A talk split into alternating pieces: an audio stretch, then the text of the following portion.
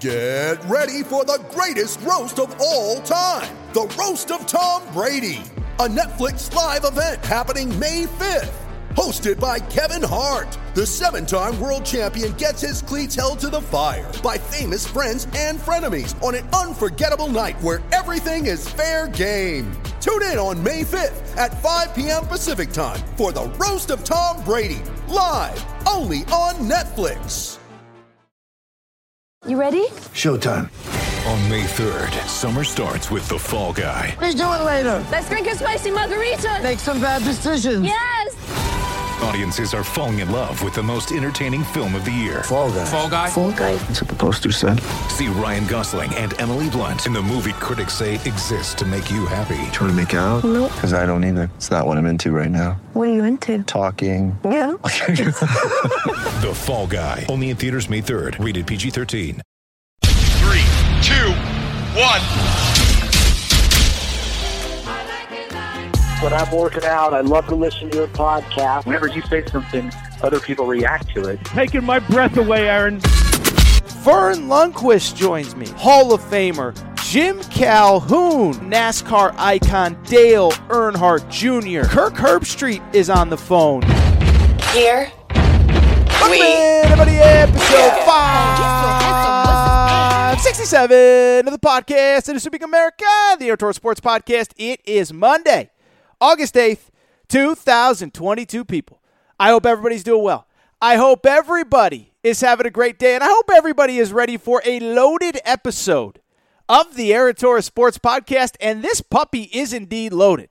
As I just said, it is August 8th. We are no longer in spring. We are no longer in early summer. We are three weeks away from the start of college football season. And so, what we're going to do today, we're going to open the show with college football. And what I'm going to do is discuss the most intriguing teams in college football this year, right? Alabama and Ohio State are at the top, but it feels like there is a gap, That there is a group, excuse me, of fascinating teams below them that aren't going to win a championship, might not even make a playoff, but just fascinating. We'll talk about USC, why they're so interesting, why Nebraska, Texas, uh, Texas A&M, even a school like Clemson that had so much success struggled last year. We will get into the eight most interesting teams in college football. We'll do four off the top. We'll break it up, take a quick break, uh, come back and do the back four. And then from there, we'll actually talk a little basketball. There isn't a ton going on in basketball right now, but what I would say, we have foreign tours. Remember, college basketball teams can take a trip overseas once every four years, and we are in the heart of them. Uh, Kentucky plays this week. Arkansas plays this week. We'll preview those two teams. Auburn has actually played two games and looks very good so far. Uh, uh, Oklahoma has played a few games. So, a lot of interesting things going on overseas in college hoops. That is to wrap the show. But to start the show, let's talk a little college football. And with that said, let's get to college football and the topic of the day. And let's just jump right in, right? Because I, I said it a minute ago. But we are now, it is August 8th, 2022. It is not June 11th. It is not July 17th. It is not spring. It is not early summer. And we don't need something crazy to happen in college football for us to talk about it, right? In May, yeah, maybe we need Nick Saban to say something crazy about Jimbo Fisher to get us kind of get the juices flowing, or Jordan Addison to hit the transfer portal at the last second. But in August, we are now three weeks away from our first games of college football. And three weeks from today, I will have full reaction to week zero in college football. Obviously, only a few games, but Nebraska plays Northwestern. My UConn Huskies play Utah State a week before Utah State plays Alabama. So we are going to have things to react to on this show related to college football. And so we don't we could just jump right in.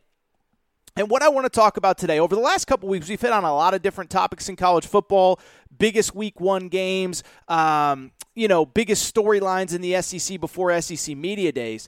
Today, what I want to do is I want to hit on what I deem to be the eight most interesting teams in college football coming into this year. And you're probably sitting there saying, Torres, why are we talking interesting teams?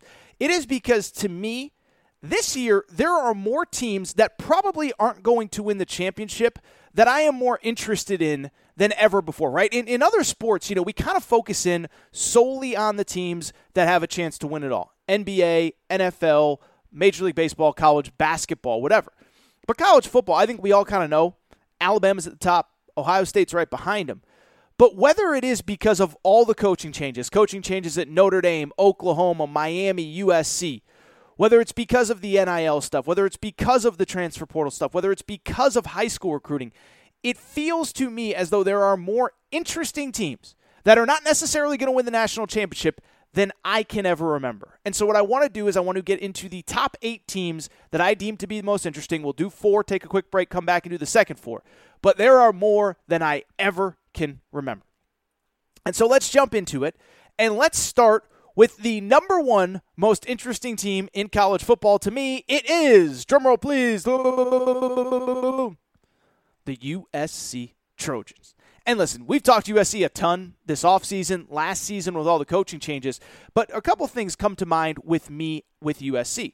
First of all, I've lived in LA, as I said on Friday's show, for about 10 years, and I don't even have to, living here really is, is irrelevant to this conversation.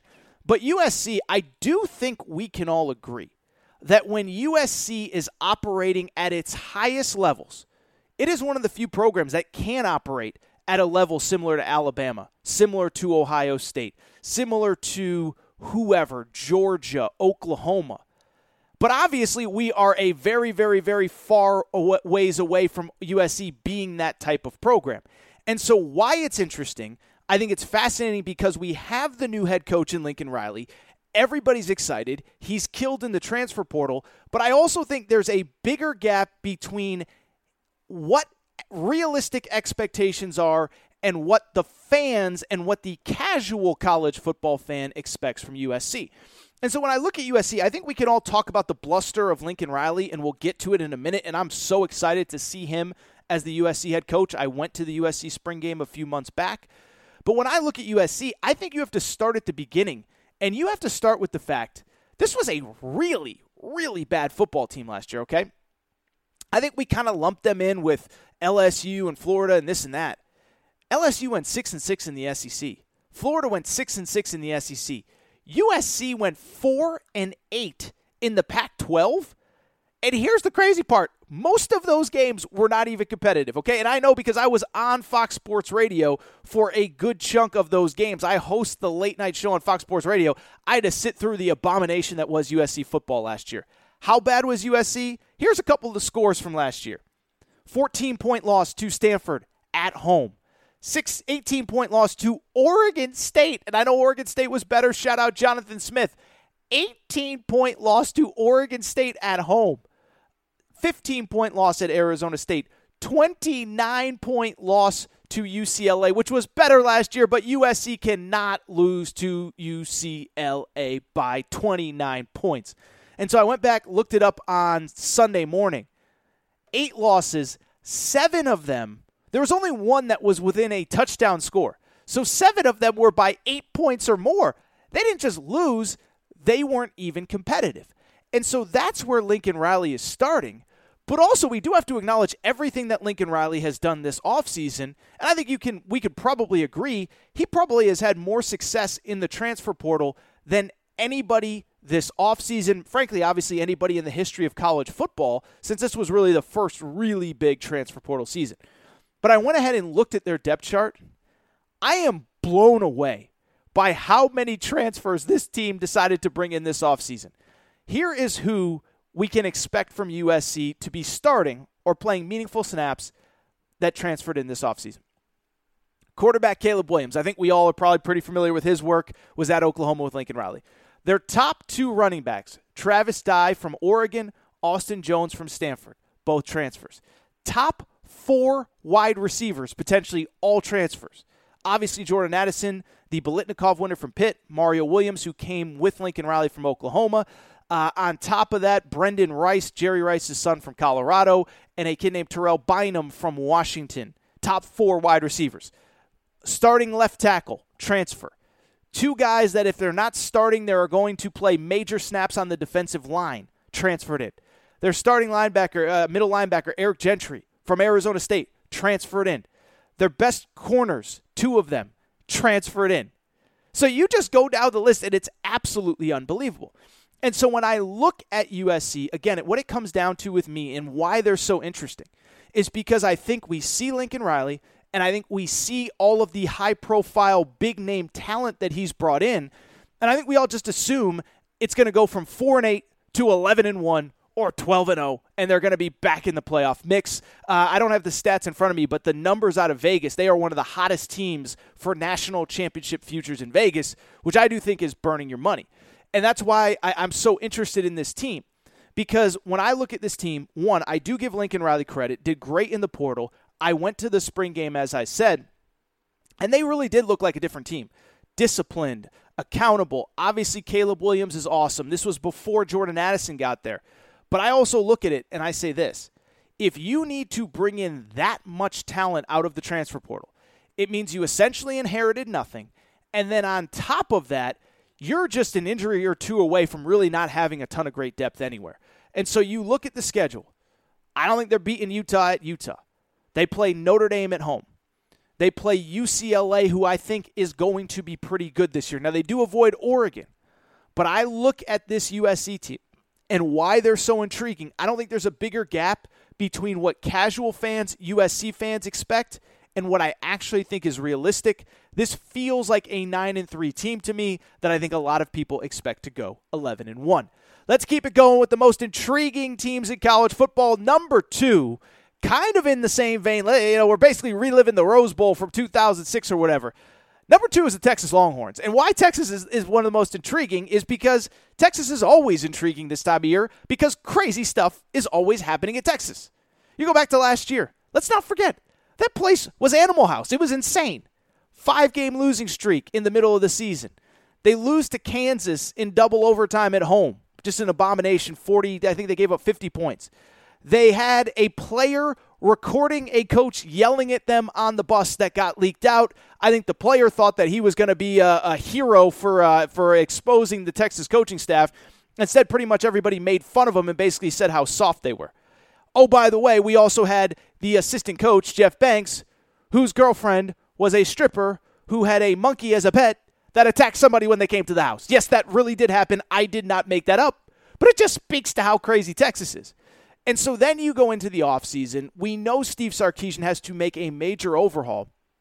And the combination between the Texas brand, Steve Sarkisian's brand, maybe a little NIL, it, like USC, absolutely allowed Texas to completely flip over their roster this offseason. First of all, top five recruiting class in the country. I think the spots that were especially impressive for Texas offensive line, two five star offensive linemen, those are the kinds of guys that you need to compete at the highest levels of college football, but they're freshmen, right? On top of that, transfer portal, they're another one. This is going to be a big theme. Absolutely crushed it in the transfer portal. Brought in Quinn Ewers, who, you know, we can we can do the song and dance about no, we don't know who the starting quarterback is. You don't bring in a five-star former number 1 high school player in the class who played at Ohio State last year. You don't bring him in if you're not planning on playing him. So Quinn Ewers is in. Isaiah Neyor, a wide receiver from Wyoming who was all Mountain West, is in. Then you bring in two transfers from Alabama that played under Steve Sarkisian Agiye Hall, a wide receiver, Jahleel Billingsley, a tight end, also Ryan Watts, a cornerback at Ohio State, from Ohio State. And so I think when everybody looks at Texas, they see the significant talent upgrade, the significant portal upgrade, but I see a couple different things. One, what I see is most of where Texas's help came from is not where they actually need help. It's a quarterback, it's a couple wide receivers, it's a tight end. Texas was awesome on offense last year. They didn't need help on offense, they needed help on the defensive side of the ball, and I don't know how much better they got there. Two, keep in mind the two players who came from Alabama were very vocal, very public. Um, what's the right word? Uh, discipline problems. I mean, nothing. I'm not. I'm not accusing anyone of anything but just do a quick Google search. Those guys, Nick Saban kind of was was up to here with them, and I, I, you know, I know this is a audio podcast, but I'm doing the up to here uh, thing with with my hand over my head. Three, let's not forget this is still a program that had discipline issues, accountability issues in the springtime when one of their veterans basically said, We got too many young guys that think they've already made it. We've got too many young guys that want to be down on State Street, uh, down there in Austin, having a good time rather than focusing on football. And so I get the excitement for Steve Sarkisian. I get the excitement for the Texas Longhorns.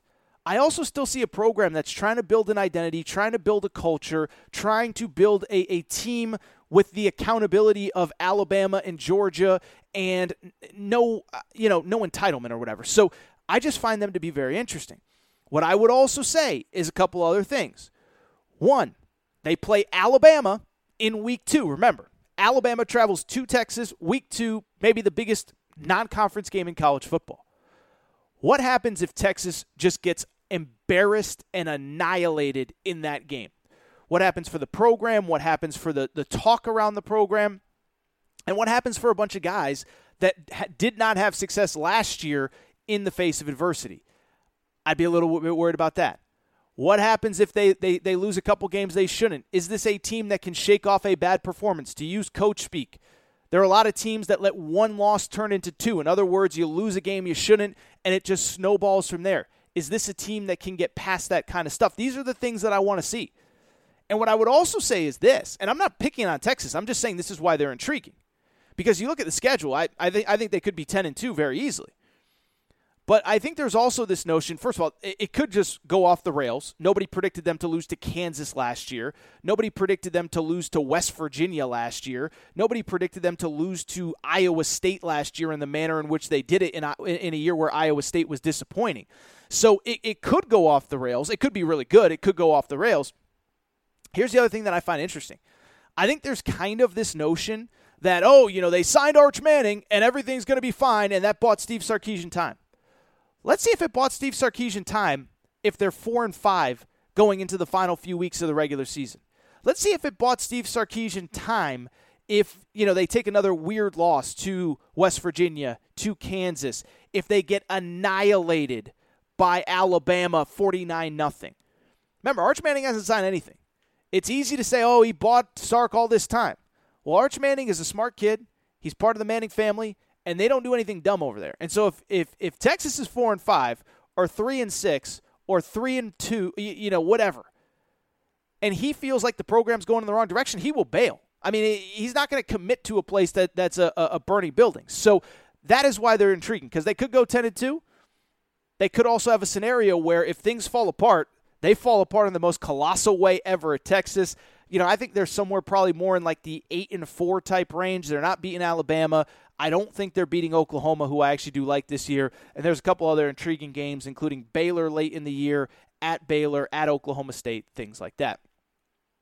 Next team, most intriguing, number three. How about the Nebraska Cornhuskers? And I talk about Nebraska all the time. I said it on the college football betting show, which, if you're not subscribed, make sure to do so. But I, have said it on this show, I've said it on, on that show. I do have a soft spot for Nebraska in my heart.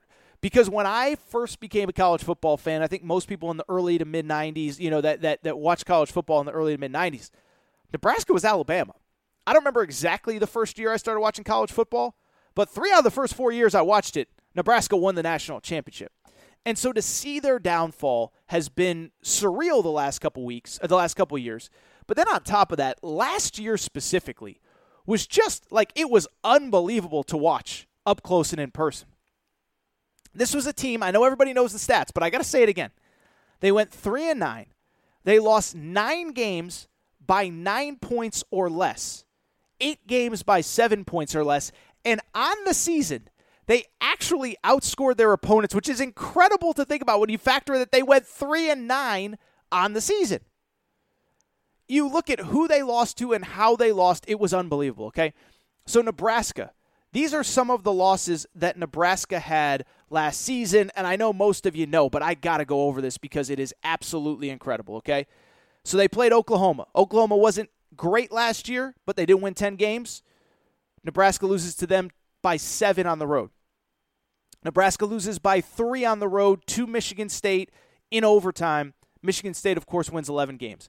Nebraska loses by three to Michigan, who made the college football playoff at home. They lose by seven to Iowa, who won the Big Ten West in a game that they had the lead going into the fourth quarter. They lose by seven at Wisconsin. They lose by nine to Ohio State, and they were driving late in the fourth quarter to take a lead before Ohio before there was some weirdness. Ohio State goes the other way, scores to put the game away. And so this is why they're the most fascinating because on the one hand, it was a disaster. On the other hand, I mean they they were really a couple plays away from being at worst six and six, and at best like seven and five, eight and four last season. To Scott Frost's credit, I'll also say this: he like like the other guys that we've mentioned, really good in the portal this offseason. You look at some of the guys that, that Nebraska brought in, uh, just really talented players. Casey Thompson, quarterback that started his career at Texas. People forget Casey Thompson actually led the Big 12, led the Big 12 in pass touchdowns last season. They brought in on top of him Trey Palmer, wide receiver from LSU, former four star. Marcus Washington, wide receiver, Texas. O. Ochaun Mathis, one of maybe the best defensive player out of the portal. Everyone thought he was going to Texas. He went to TCU, goes to Nebraska instead. Kane Williams, a safety from Alabama. So disappointing year last year. Just a, a, a not even disappointing is not even the right word. It was just like an unbelievable. Just how do you even deal with this uh, season last year? Crushing the portal. But we know what's at stake for Scott Frost. And by the way, credit Scott Frost as well. He made ch- changes on his coaching staff. He is no longer calling plays. Mark Whipple, the offensive coordinator from Pitt, was brought in to handle that. But why they're fascinating is because, listen, Scott Frost, we, we know the deal, right? And, and in a lot of ways, credit to Nebraska. Nebraska could have done what everybody else would have done at this time last year and fired him. Instead, what they said was, you're going to come back, we're going to restructure your contract, we're going to lower your buyout, but you're so close. We're going to give you one more shot to get this right before we blow this whole thing up. And so I give them credit, but his leash is thin. And remember, they do play week zero in a game that everybody is going to be watching against Northwestern in Dublin on Fox 1230 Eastern Time. And so when I sit there and look at Nebraska, on the one hand, I could see Scott Frost doing pretty well and keeping the job. Now, we haven't seen anything that would indicate that that's going to happen. But what I would also say is if you look at his contract, the buyout actually goes down October 1st, okay? So they play Northwestern week zero, and then they play Oklahoma later that month. I'll tell you what, you start 2 and 2 going into October, there's a pretty good chance he might not survive very much longer. That is why Nebraska is intriguing at number 3. Really quickly, number 4, we'll take a quick break. LSU, you know, LSU has a lot of USC vibes. Um, you know, I think we all kind of think of LSU as a certain way. They were not that last year. They went six and six overall. Obviously, a, a decision was made to let go of Coach O. Uh, disappointing, bummer, but I get it. Uh, you can't go six and six at, at LSU, and obviously the, the the mystique of that undefeated championship season in 2019 was long gone. Brian Kelly comes in. That alone makes them intriguing. But what also makes them intriguing is, like USC, they did not inherit much. This was a remember LSU. The last time we saw them, they played a bowl game against Kansas State uh, after January 1st. Very random bowl game in Houston. They had like 40 something scholarship players. They got destroyed by Kansas State. So Brian Kelly had to rebuild through the portal. To Brian Kelly's credit, he did a good job. And so you go back and look at this roster now, it's dotted with guys that they got in the portal. Quarterback, two quarterbacks technically out of the portal. Myles Brennan was an LSU guy, went into the portal. Brian Kelly got him to come out. Also got Jayden Daniels from Arizona State. Beyond that, running back Noah Cain from Penn State. Uh, defensively, a couple guys from Arkansas, Greg Brooks, Joe Fouché, Fouché. I'm sorry, I don't know how to say his name properly. Um, you know, a couple guys there, a couple skill position guys. The one place that they seem to have plenty of talent is wide receiver. But when I look at this LSU team, a couple things stand out. One, the schedule is not easy. Week one, they play that Sunday night against Florida State. And what's especially intriguing about that game is that it's a huge game for Florida State, too. Florida State does not make this most intriguing team list, but Mike Norvell loses that game to a rebuilding LSU team in week one. Uh, he's going to have a lot of digging to dig out of after not making a bowl game each of his first two seasons. So, Florida State in week one, their cross division games, Tennessee at home. Tennessee's going to be really good this year. Uh, Florida on the road. And then the gauntlet through the SEC West is brutal as always. They do get Alabama at home. I don't know how much it matters, but they got to go to Auburn. They got to go to Arkansas. They got to go to A&M. Get Ole Miss at home, who's good. Tennessee, who I just mentioned. And what is interesting to me about LSU, why they are the most intriguing team, keep in mind, over under win totals. We talk about them all the time on college football betting with Aaron Torres. Um, you look at their over under win total for 2022 DraftKings has it at six wins. Six wins. And so, why I bring it up is because DraftKings deems a successful season for Brian Kelly in year one to be seven and five. Here's the problem. You know who's not going to consider that a success? LSU fans. So it feel this feels as though there may be a seven and five, eight and four team if all goes well. LSU just fired a coach who won a national championship two years ago. That is why they are intriguing. So what I want to do, I'll take a quick break, come back, hit the next four teams that I find to be the most intriguing. A couple really interesting ones, going to make you think about them maybe in ways that you haven't. I'm going to take a quick break. I will be right back.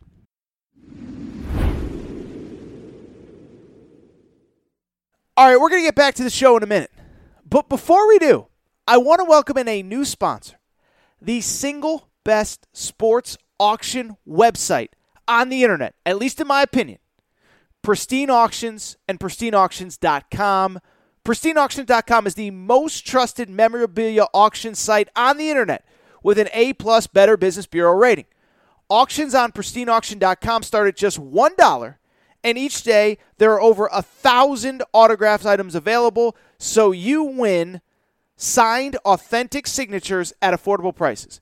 In addition to the sports stuff, there are comic books, trading cards, action figures, great items to add to your collections. Before the show, you already know what I did. I went on pristineauction.com and you will not believe what I saw. You guys know I'm a UConn guy, searched UConn. Oh, there was all sorts of Jim Calhoun paraphernalia. UConn Huskies, pristineauction.com. Just search UConn, you find all sorts of good stuff. Kentucky fans went on there, searched, played around a little bit. Some autograph stuff from last year's team, John Calipari, Ty Ty Washington, who's now in the NBA, all at pristineauctions.com. Here's the best part. Every item on pristineauction.com comes with a certificate of authenticity from the industry's most reputable authenticators. Upgrade your collection of signed memorabilia today and here is why I am so excited to work with pristineauctions.com. Go ahead and get $10 off when you win an auction. You get $10 off when you use the code Torres after winning that auction. So pristineauctions.com. Make a bid. Win the auction because you're going to win. Everybody that listens to this show is a winner, baby. pristineauctions.com. Win. Use the promo code Torres. $10 off your first win on pristineauctions.com. Again, pristineauctions.com. Use the promo code Torres. We are excited to be working with pristineauctions.com.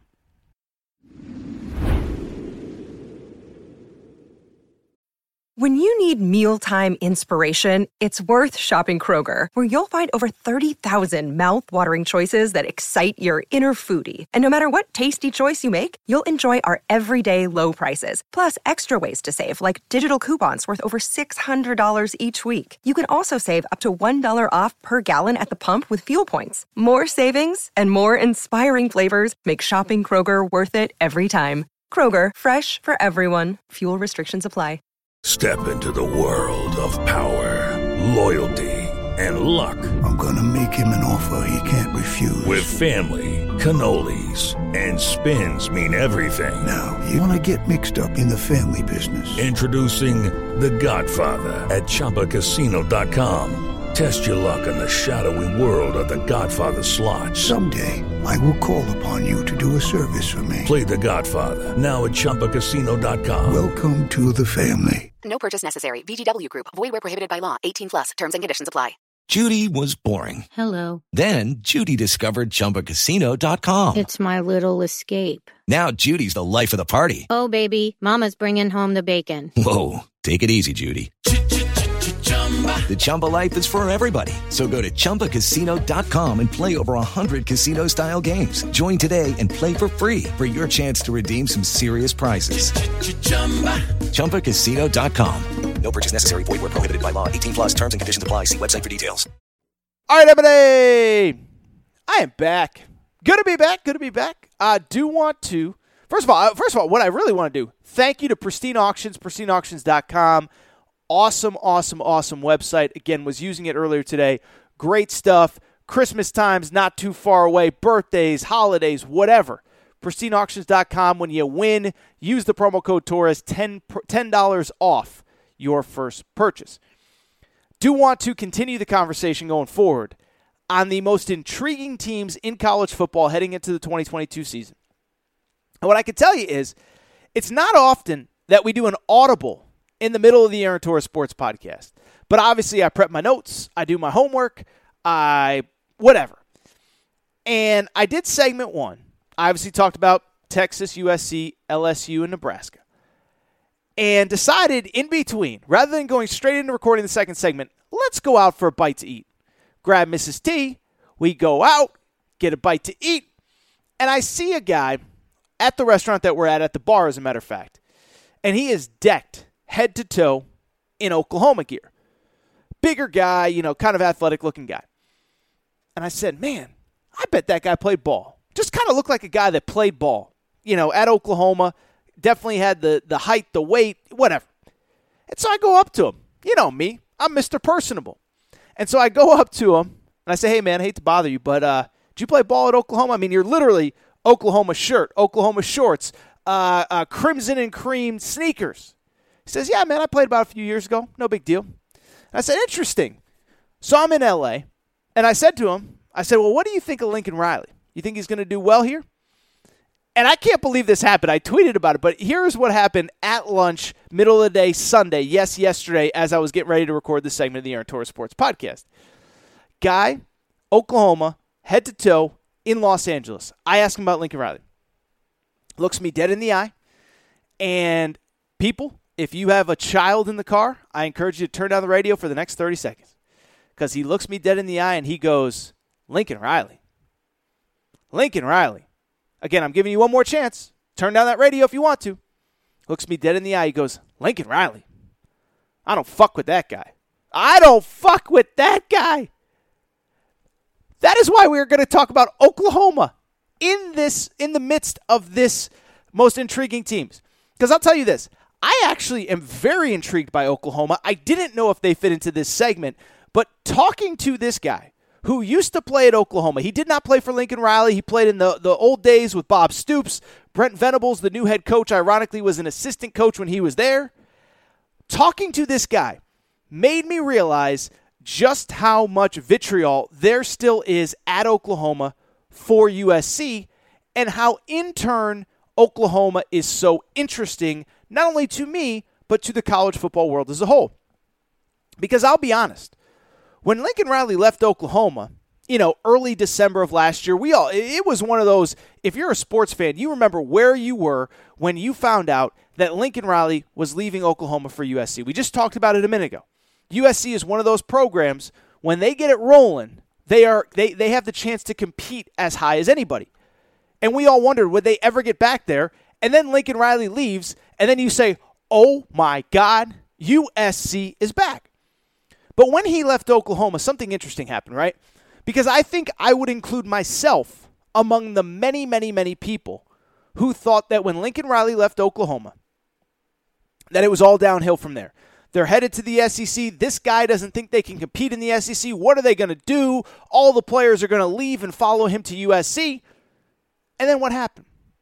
Go to a bowl game, dominate the bowl game, hire Brent Venables. And yeah, a few guys left the program. Caleb Williams, Mario Williams followed Lincoln Riley to USC. Another cornerback named Latrell McCutchin, may have mentioned him last segment, followed him to USC. But for the most part, everybody stayed. Now, we had other guys. Spencer Rattler probably wasn't going to play anyway. Leaves for South Carolina. Austin Stogner played for four years under Lincoln Riley, decides to leave. But for the most part, most of the guys that were there stayed. And what that said to me was two things, really. One, they believe in the new coaching staff led by Brent Venables. And two, they believe in Oklahoma, the brand, the program, even heading into the SEC. And so, why Oklahoma is so interesting to me is for a couple reasons. And we talked about it last week on where Aaron was right, where Aaron was wrong. Again, I thought they were going to, I don't want to say I thought they were going to fall off a cliff. I thought they would struggle under Brent Venables. Well, one, he's recruiting at an insane level. Oklahoma currently has the number six recruiting class in the country. But two, beyond that, I actually really like his team this year. Everybody focuses on who left Caleb Williams, Spencer Rattler, this, that, the other thing. But here's who came in, and here's why I'm so intrigued. First of all, Lincoln Riley, you could criticize Lincoln Riley for whatever you want. To his credit, Lincoln Riley mostly left the cupboard full. 2021, their recruiting class was ranked number 10 in the country according to 24 7 Sports. 2019, number 6 ranked recruiting class in 24 7 Sports. 2020, number 13, which means that the three recruiting classes prior to Lincoln Riley's departure, three in the top 15, two in the top 10, Brent Venables inherited plenty. But why I give Oklahoma credit, why I give Brent Venables credit, and why I find Oklahoma intriguing is because of what Brent Venables has done since. First of all, I think everybody knows Brent Venables, uh, defensive coordinator at Clemson for many years, had previously coached at Oklahoma, had previously coached under Bob Stoops. So, him being one of the elite defensive coordinators, if not the elite defensive coordinator in college football, you'd think that the defense is going to take a step up this year under Brent Venables. Where I give him credit, though, and why I'm so interested in Oklahoma, is because of the fact that he went out and he basically admitted, look, offense, that's not my side of the football. So what does he do? He goes out and hires Jeff Lebby, offensive coordinator from Ole Miss. Jeff Lebby was obviously coaching in the shadow of Lane Kiffin. He wants his own deal. Jeff Lebby comes in. He brings Dillon Gabriel, the transfer from Central Florida, who, oh, by the way, two years ago during COVID when he was healthy, 32 touchdowns, four interceptions. And so to me, Oklahoma's fascinating because I think everybody kind of has that mindset that I had in early January, mid January, or early December, mid December, maybe even late December of last year, where I said, I don't know if this Venables guy is going to do it. I think people still have that mindset. You know how I said everybody's overvaluing USC right now? I think they're undervaluing Oklahoma right now. DraftKings Sportsbook, we love working with DraftKings. They have the Oklahoma over under win total set at nine and a half for this year, which means that they think a good year for Oklahoma is 10 and 2 and a down year is 8 and 4, 9 and 3, whatever. Well, I look at Oklahoma. I think the defense is going to be improved under Brent Venables. I don't think the offense is going to be nearly as bad as people think without Lincoln Riley because they brought in Jeff Lebby. And so, why Oklahoma is interesting to me. While I think USC might be the most overvalued team in the country, I think Oklahoma is the most undervalued team. Brent Venables kept that roster together. Defense is going to be better. Offense, I think, will be better than people give it credit for. And I'll tell you this: I don't want to spoil the rest of the uh, the the, the segments and shows that I'm going to do in August. But when I put together my preseason college football playoff field, Oklahoma's going to be in it. When I make my big uh, preseason conference picks, Oklahoma's going to be my Big 12 champ. I love Oklahoma. I'm intrigued by Oklahoma. And the one thing I'll say, we'll find out if Brent Venables is going to coach. Can can coach. But if he can't, if, if, if Oklahoma doesn't have success, it's not going to be for a lack of talent and for a lack of structure that he put into place. Love pretty much everything Brent Venables has done since he got there. Shout out to the guy that I met at the bar who basically says, I don't F with Lincoln Riley. Let's keep it going, and I want to get to number five, or number six, I guess it would be, in the most intriguing teams in college football this year. Number six, let's head back to the Big Ten. Just talked about Nebraska. Now it's time for. Da, da, da, da, da, da, da, da. That's right. I'm talking hail to the victors, baby. I'm talking Michigan. I find Michigan to be fascinating. And I'll tell you full disclosure. I was going to talk Michigan State here. Uh, Michigan State is number nine. They got bumped out for Oklahoma. Michigan State's very interesting in their own right. But I think outside of Nebraska, in the Big Ten, the single most fascinating team in this conference is Michigan, and let me explain why. It's because if you had asked anybody the day the season ended last year, what Jim Harbaugh's approval rating would, would have been, it was the highest it's been literally since probably the day he was hired. Yes, they lost in the playoff to Georgia, but as we all know, Georgia was awesome, a historically great defense. And Michigan's coming off an incredible season, beat Ohio State for the first time in forever when Ohio State, you know, take out the year that they had a interim head coach, all that stuff. Beat Ohio State, win the Big 10, go to the first ever college football playoff. And Jim Harbaugh's approval rating was through the freaking roof. And then since then, he's basically done everything wrong. Okay, I've talked about it a lot, but it is worth reiterating here essentially like 10 seconds after the college football playoff finishes. Like Jim Harbaugh shakes Kirby Smart's hand and starts walking back to the locker room. All of a sudden, there's all these rumors about Jim Harbaugh going to the NFL. And here's the thing that we talked about on the Aaron Torres Sports podcast Jim Harbaugh doesn't have an agent.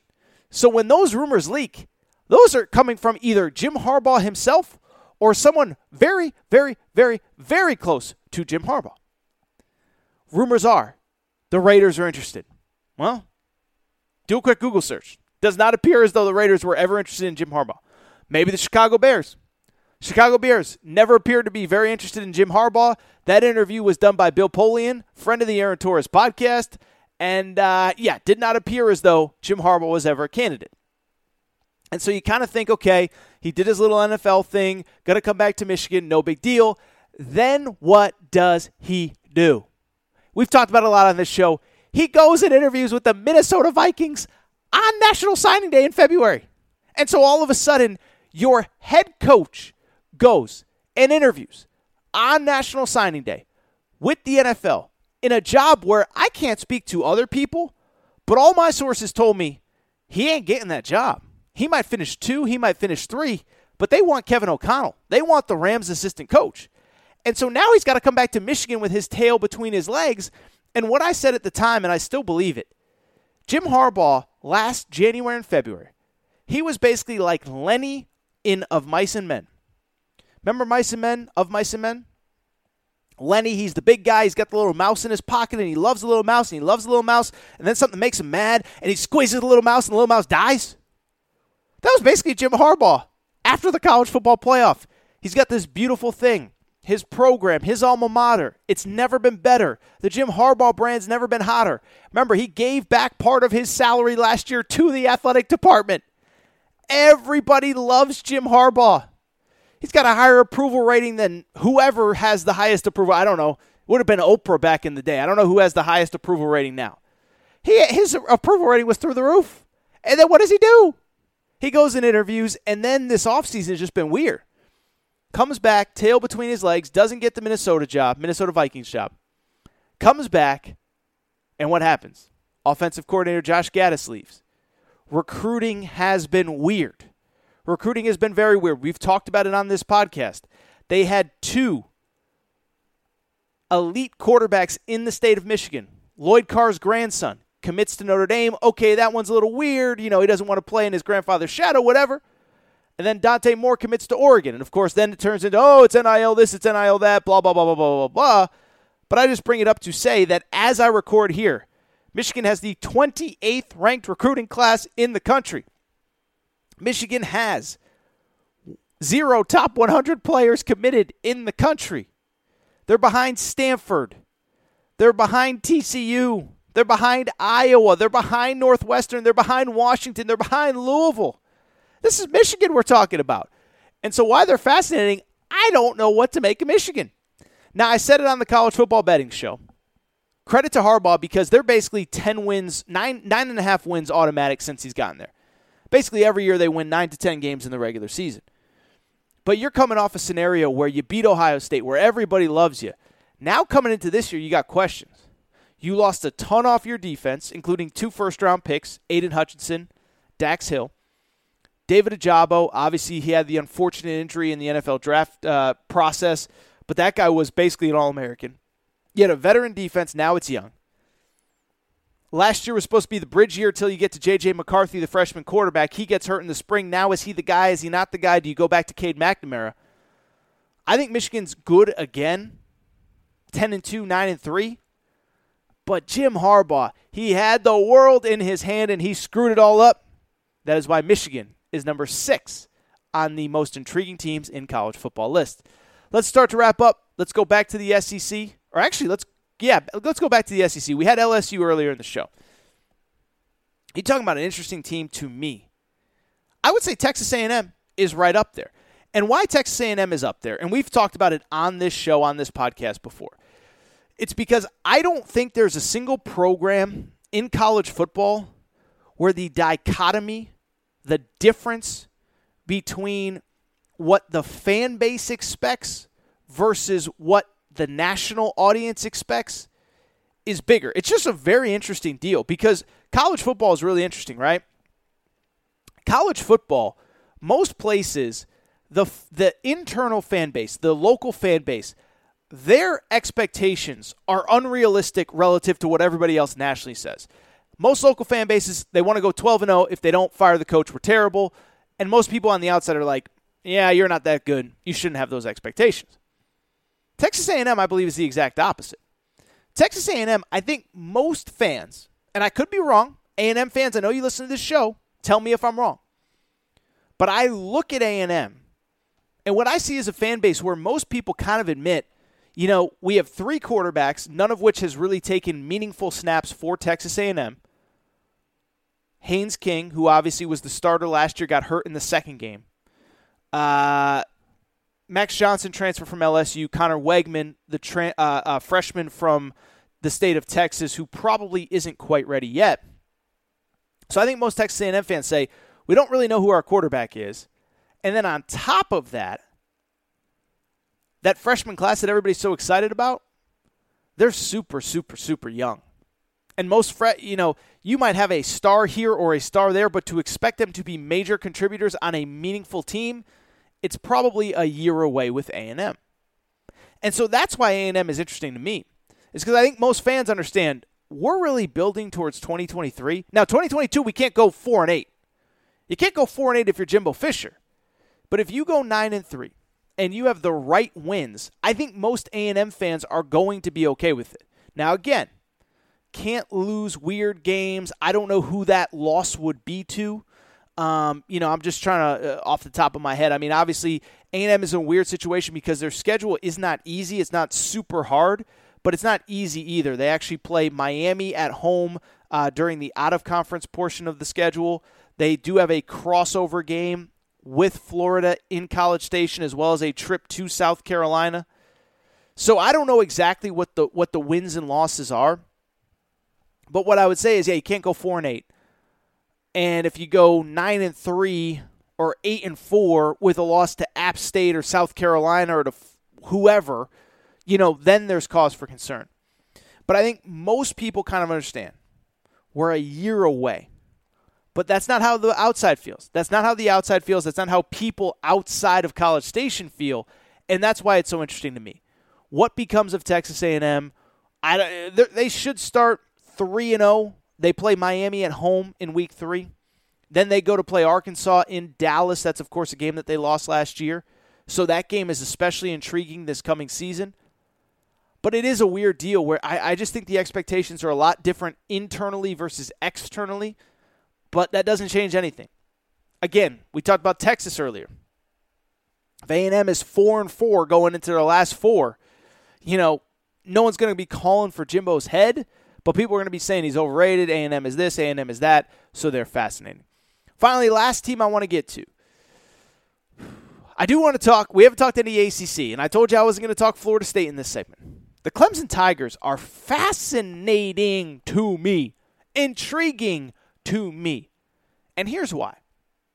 Because I think we all look at Clemson from last year and we all sit there and say, oh, what a disastrous season for Clemson. And like, I get it, right? I mean, the expectation at Clemson is pretty established at this point. Is to win the ACC, go to the college football playoff, compete for a national championship. Clemson did not do that last year. For people who forget, Pitt won the ACC. They went to the Fiesta Bowl. They played Michigan State. They lost, but they were the ACC champs. And so, where it gets interesting with Clemson is we all look at last year as just this disastrous season. But it really wasn't. We forget it now, but they won 10 games last year. They went to the Cheez It Bowl and destroyed Iowa State. Wake Forest, who had a, a, who won their division, played Clemson late in the year. Clemson destroyed them. Clemson beat Florida State at Florida State. And so we look at Clemson as this complete abomination. They went 10 and 3.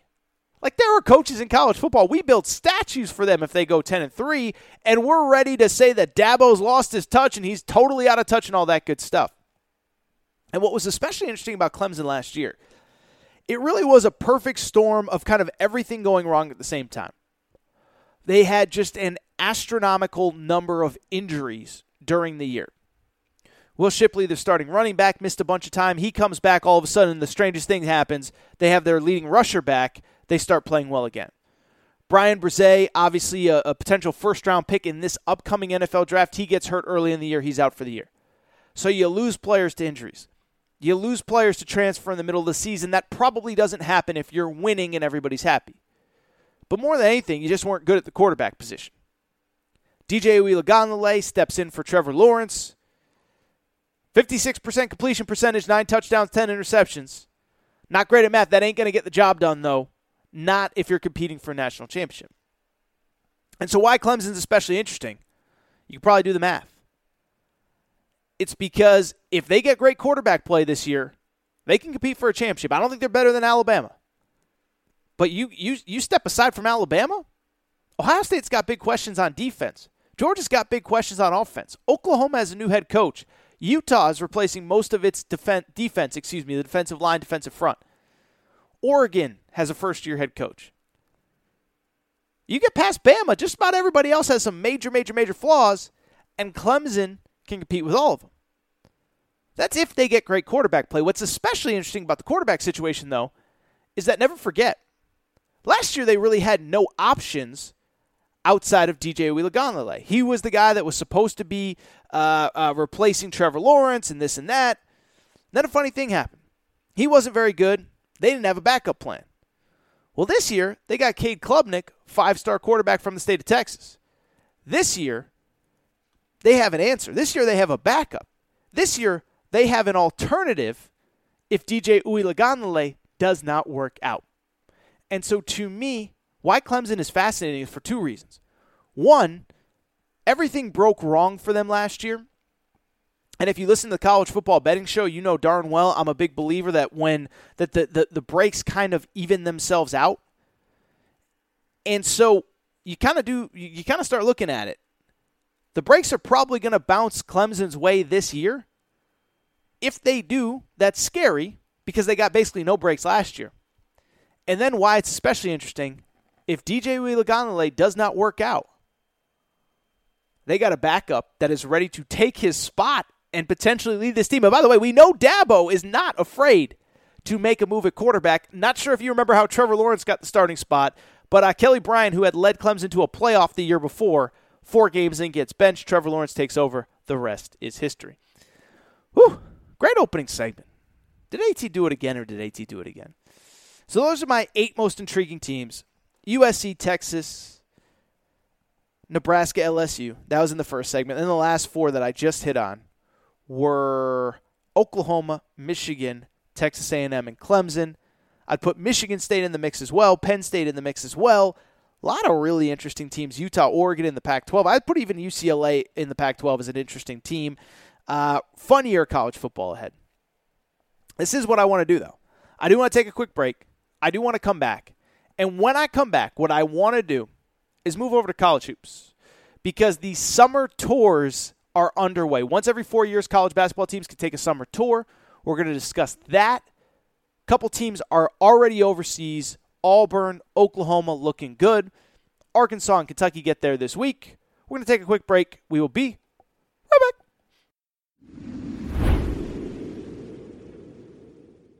Hello, it is Ryan, and I was on a flight the other day playing one of my favorite social spin slot games on chumbacasino.com. I looked over the person sitting next to me, and you know what they were doing? They were also playing Chumba Casino. Coincidence? I think not. Everybody's loving having fun with it. Chumba Casino is home to hundreds of casino style games that you can play for free anytime, anywhere, even at 30,000 feet. So sign up now at chumbacasino.com to claim your free welcome bonus. That's chumbacasino.com and live the Chumba life. No purchase necessary. VGW. Void prohibited by law. See terms and conditions. 18 plus.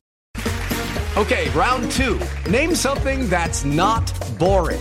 A laundry? Ooh, a book club. Computer solitaire, huh? Ah, oh, sorry. We were looking for Chumba Casino. That's right. ChumbaCasino.com has over 100 casino style games. Join today and play for free for your chance to redeem some serious prizes. ChumbaCasino.com. No purchase necessary. Were prohibited by law. 18 plus terms and conditions apply. See website for details. All right, everybody. I'm back. Good to be back. Good to be back. Final segment of the show. So good to be back. And I'll say this it's not often that we get to talk college hoops in late August or mid August or whatever it is, early August, whatever you want to consider it. But this year may be the exception here is why. I think most of you know this, but some of you may not. Once every four years, college basketball programs are allowed to take a foreign tour overseas to play exhibition games. The concept is, is, is pretty straightforward, right? Go over there, you get a couple extra practices, get a couple games, your players get to experience some other culture.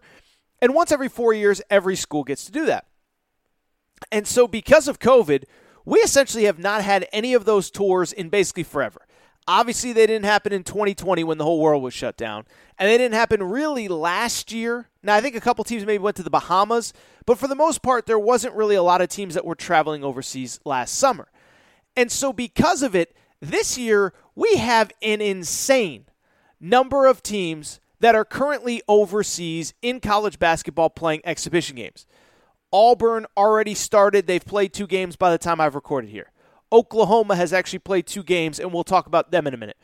But there are two teams that I have in my preseason top 10 who begin exhibition tours this week, and I'd be remiss if I didn't just talk about them very quickly and kind of preview what to expect. And those two teams are the Kentucky Wildcats and the Arkansas Razorbacks. And so, what I want to do now is just talk a little bit about both of those summer tours. Um, you know, I'm looking at my most recent top 25 in college hoops, which was done shortly after the NBA draft deadline. I actually have Arkansas at number three. I have Kentucky at number seven. Want to talk a little bit about both and what I am excited to watch. Uh, the Kentucky games, by the way, will be on the SEC network, easily accessible for the casual fan. Uh, Arkansas, a little tougher. They're on Flow TV, FloSports, which is an online app you can obviously watch online. But let's start with Kentucky. They actually opened second of those two teams that I just mentioned.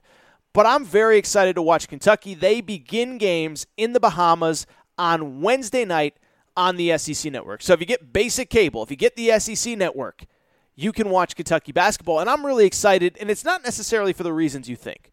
I think everybody, if you follow college basketball, you know that I think the most intriguing thing about Kentucky coming into this year is the fact that they returned the National Player of the Year, Oscar Tshiebwe. You can hate Kentucky, you can hate John Calipari. I don't know if anybody has a higher approval rating than Oscar Tshiebwe right now. Everybody loves him. Everybody respects him. He had an historic year at Kentucky last year. The NBA teams kind of don't really see him as a modern day NBA player. He decides to come back. And when he decided to come back, the number of opposing fans that were like, darn, I don't I don't want to like Kentucky, but I respect the, the heck out of that kid. And so he is back. But to me, when I look at Kentucky, he's kind of the least interesting part of Kentucky's roster for the 2022 2023 season. You know that when Oscar Tshiebwe is on the court, he's going to give you 20 points and probably somewhere in the neighborhood of 13 to 20 rebounds, sometimes a little bit more, give or take. And so what's interesting to me is everybody else around Oscar Tshiebwe on Kentucky in the Bahamas. Again, they open up on Wednesday. That is their first game. So what will I be watching with Kentucky in the Bahamas? First of all, I'm going to be watching the point guard position. And for people who don't follow Kentucky day to day, their point guard is returning from last year. The kid is named Sahvir Wheeler. He was a transfer from Georgia last year. And ironically, he led Georgia in assists. He led the SEC in assists during the 2020 2021 season. Goes to Kentucky, leads Kentucky in assists. But it was a very inconsistent, by the way, he led, led the SEC in assists as well. But it's a very inconsistent season for him. He was in the lineup. He was out of the lineup. He was injured. He was healthy. He was injured. He was healthy. And even though, again, he led the SEC in assists for the second straight year, he also averaged three turnovers per game. And I don't want to criticize anybody, and it's not here to tear anybody down, but I do think part of when Kentucky struggled towards the end of the season, and we know how the season ended in the NCAA tournament, it was that teams started to realize this is not a guy that can beat us off the dribble. This is not a guy that at five foot nine can beat us at the rim. Like he's not a guy that's going to attack the rim and finish at the rim and make our, our defenders look bad. And he's not a guy that can beat us with an outside shot. And so essentially everybody, you know, cut off driving lanes, made him shoot. It eliminated what he did. And so I'm just curious to see what he looks like. Is he healthy and can he be a more consistent threat getting to the rim? Because that will open things up for all of Kentucky's other guards. Speaking of which, that's the other thing I'm looking at. Kentucky is a really interesting team because they have a lot of really talented players in the backcourt, but they're all unproven is the wrong word, but kind of we just need to see more of them in a Kentucky uniform. First of all, I think it's easy to forget. Maybe the most intriguing player I think on Kentucky's roster, CJ Frederick, who transferred from Iowa last offseason, not this offseason like two months ago, last offseason, a year ago shot 47% from three at Iowa, helped them to a very good regular season in Luka Garza's final year. Decides to transfer home to Kentucky, is expected to play a big role last year, gets hurt and misses all of last year. Well, now Kentucky is bringing back a 47% three point shooter in the Big Ten, but of course he is coming off an injury, and we will see how he looks in the Bahamas. Also, Kentucky's best freshman, a kid named Cason Wallace, guy that I'm really excited about, about six foot four, super athletic, plays hard, fascinated to see what he looks like. And then also Antonio Reeves, a guard who transferred in from Illinois State, who averaged 20 points per game. And I think he's kind of that classic case of really talented mid major player who is now stepping up a level to the high major ranks. And how long does it take him to kind of get adjusted to the size, speed, athleticism of the SEC of the high major ranks? Really talented player. 20 points per game at Illinois State, 39% three point shooter. I don't think John Calipari and his staff recruit this guy if they do not believe that he can play at the SEC level. Uh, by all reports of people that were at the open scrimmage last week uh, in Rupp Arena, where they announced the Gonzaga uh, matchup for later in the season, the quote unquote home and home, even though they're not playing on Gonzaga's home court. You know, everybody said he did really, really, really good. So I'm intrigued to see him. I'm intrigued to see the backcourt. Finally, from Kentucky's perspective, I'll say this. I think Kentucky's most intriguing player is Jacob Toppin. Kentucky fans are going to be mad at me for saying this, but yes, Obi Toppin's younger brother. And if you follow me on Twitter at Aaron underscore Torres, you know I'm, I'm, a, I'm a Jacob Toppin guy. And I said during last season, I said he's Kentucky's best NBA prospect. No disrespect to Ty Ty Washington, who was a first round pick this year. No disrespect to uh, Oscar Tshiebwe. Jacob Toppin, NBA size at the, at the wing, about six foot eight, six foot nine, elite, elite athleticism. I said he's he's Kentucky's best uh, NBA player. The thing was, he was kind of stuck behind Keion Brooks, a veteran player. Keion had been in the program. John Calipari gave him the benefit of the doubt, but I think everybody kind of knew that Jacob Toppin was the better player on last year's team, or at least the, the one with higher upside. Keion Brooks transfers this offseason. Now we get to see what Jacob Toppin looks like uh, without Keion Brooks in front of him and in a starting role. I think this is a guy that can be all SEC. I think this is a guy that can be a first round pick, and I cannot wait to see him. Kentucky, again, remember, kicking off their summer tour in the Bahamas on Wednesday. A day before Kentucky kicks off their summer tour, the team that I have at number three in my preseason top 25, it is the Arkansas Razorbacks. They play in Spain and Italy. They tip off on Tuesday on Flow TV, FloSports, which is an app you can either subscribe to, download. I forget how much it costs. You are going to have to pay a little bit of money to watch the Arkansas Razorbacks. To me, though, they are absolutely worth the price of admission. I'm just fascinated to watch them later this week. For people who forget, never forget, they returned just two players off of last year's Elite Eight team. Devo Davis, who's been a really important player for them the last two years, Kamani Johnson, who's basically a role player, and in the, the place of everybody that they lost. I mean, you talk about an insane talent overhaul. Six top 100 prospects, depending on what recruiting class you look at, including three McDonald's All Americans, as I've discussed several times Nick Smith Jr., Anthony Black, Jordan Walsh. And then the three other guys, uh, all top 100 prospects, again, depending on how you look at the, depending on which recruiting ranking you look at.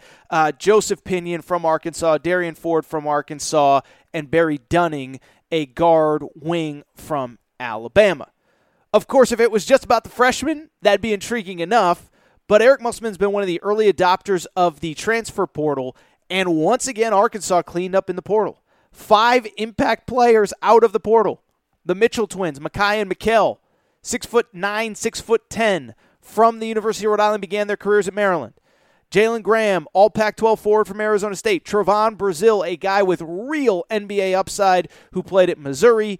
And of course, Ricky Council, who began his career at Wichita State. I've been told by a couple NBA people they believe he is a long term NBA prospect as well. And so with Arkansas, there's no, you know, secret sauce to what is intriguing about them. Now, it is worth noting uh, Nick Smith Jr., maybe potentially, frankly, the number one pick in next year's NBA draft, might not play on this summer tour because of injury. But what's interesting about Arkansas is just pretty straightforward. How does Coach Muss figure out lineups? How does he figure out what pieces fit together?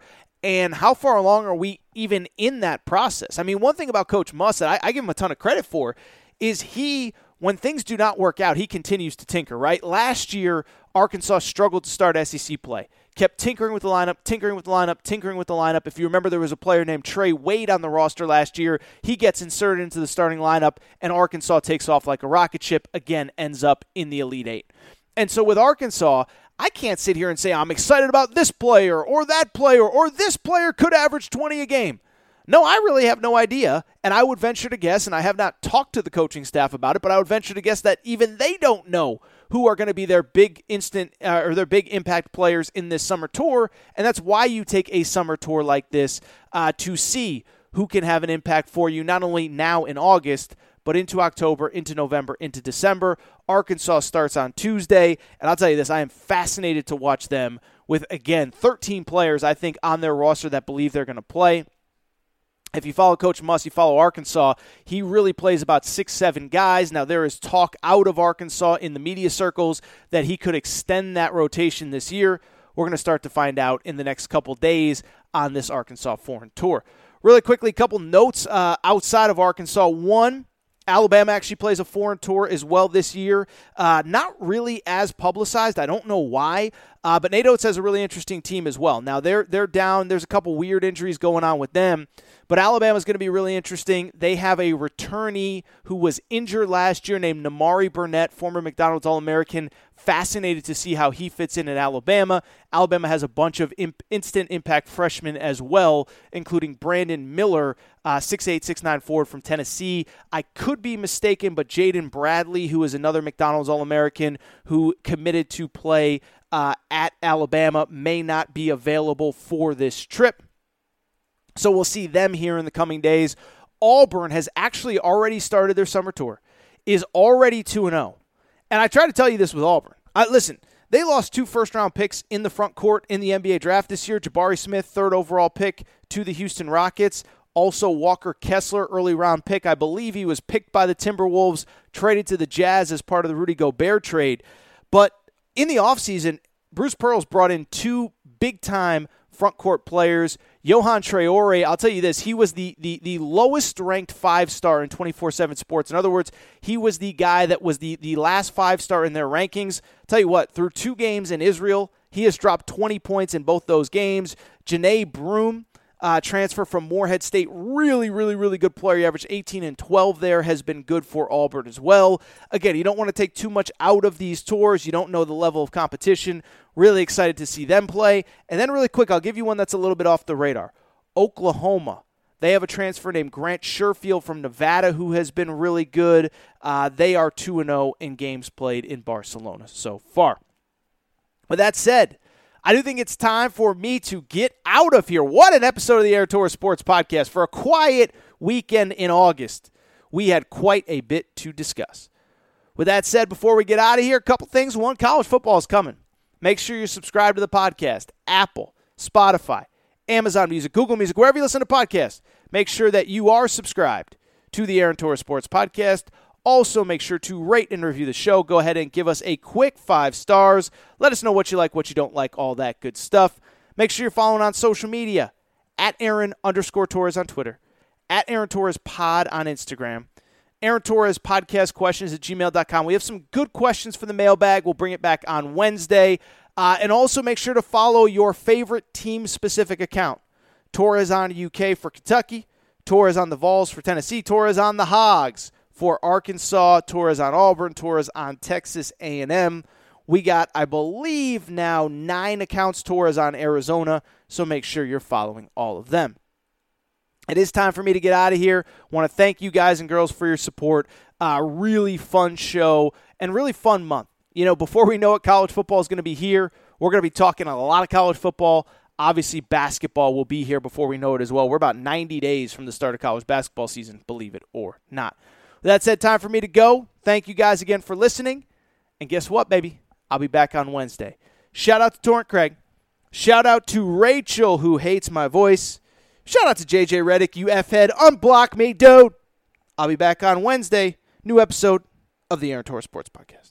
Hello, it is Ryan, and I was on a flight the other day playing one of my favorite social spin slot games on chumbacasino.com. I looked over the person sitting next to me, and you know what they were doing? They were also playing Chumba Casino. Coincidence? I think not. Everybody's loving having fun with it. Chumba Casino is home to hundreds of casino style games that you can play for free anytime, anywhere, even at 30,000 feet. So sign up now at chumbacasino.com to claim your free welcome bonus. That's chumbacasino.com and live the Chumba life. No purchase necessary. Group. Void were prohibited by law. See terms and conditions. 18 plus.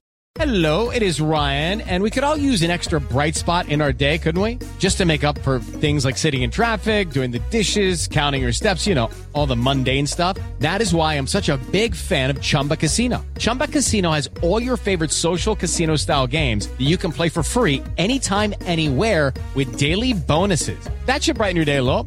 Actually, a lot. So sign up now at chumbacasino.com. That's chumbacasino.com. No purchase necessary. Group. Void were prohibited by law. See terms and conditions. 18 plus.